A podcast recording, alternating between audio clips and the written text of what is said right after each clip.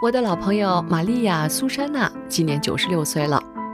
在新冠病毒肆虐全球的时候，她身边的保姆不幸感染后去世，而她作为密切接触者却安然无恙，成功的躲避了瘟疫。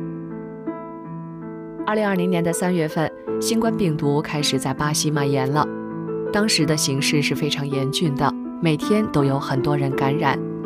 政府禁止社会活动，要求人们禁足在家。玛利亚的保姆还是像往常一样在家打扫卫生、煮饭，跟她一直有密切的接触。突然有一天，保姆就感到不适，去医院检查，确诊感染新冠之后呢，就马上住院治疗了。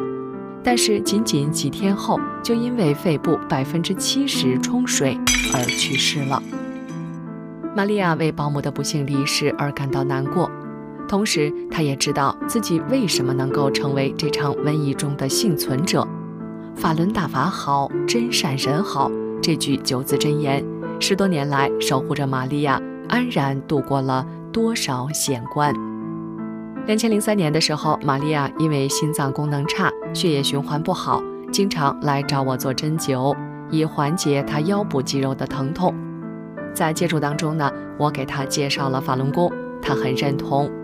每次见面，他都会对我说：“法轮大法好。”玛利亚独自生活，不喜欢太多的人来访，但是呢，他却愿意法轮大法学员到他家一起跟他读《转法轮》。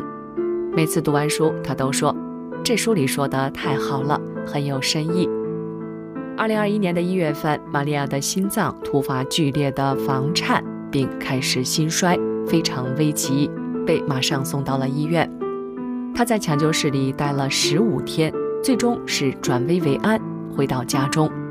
我去拜访他的时候，他说：“我时刻都没有忘记法轮大法好。这次我能够闯过危难，肯定是有神在保护我呢。”我看着他还很虚弱，就对他说：“你要继续念法轮大法好，真善人好。”认真地答应着。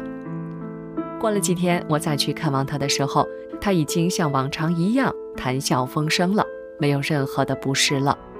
这回他郑重地表示：“过些天你来我家教我练功。”法轮大法是以真善人为原则的佛家高德大法，能够使修炼者快速地达到身心健康。在世界各地，因为相信法轮大法好。在染疫中绝处逢生的例子可是比比皆是，更多的案例见证，请访问明慧网。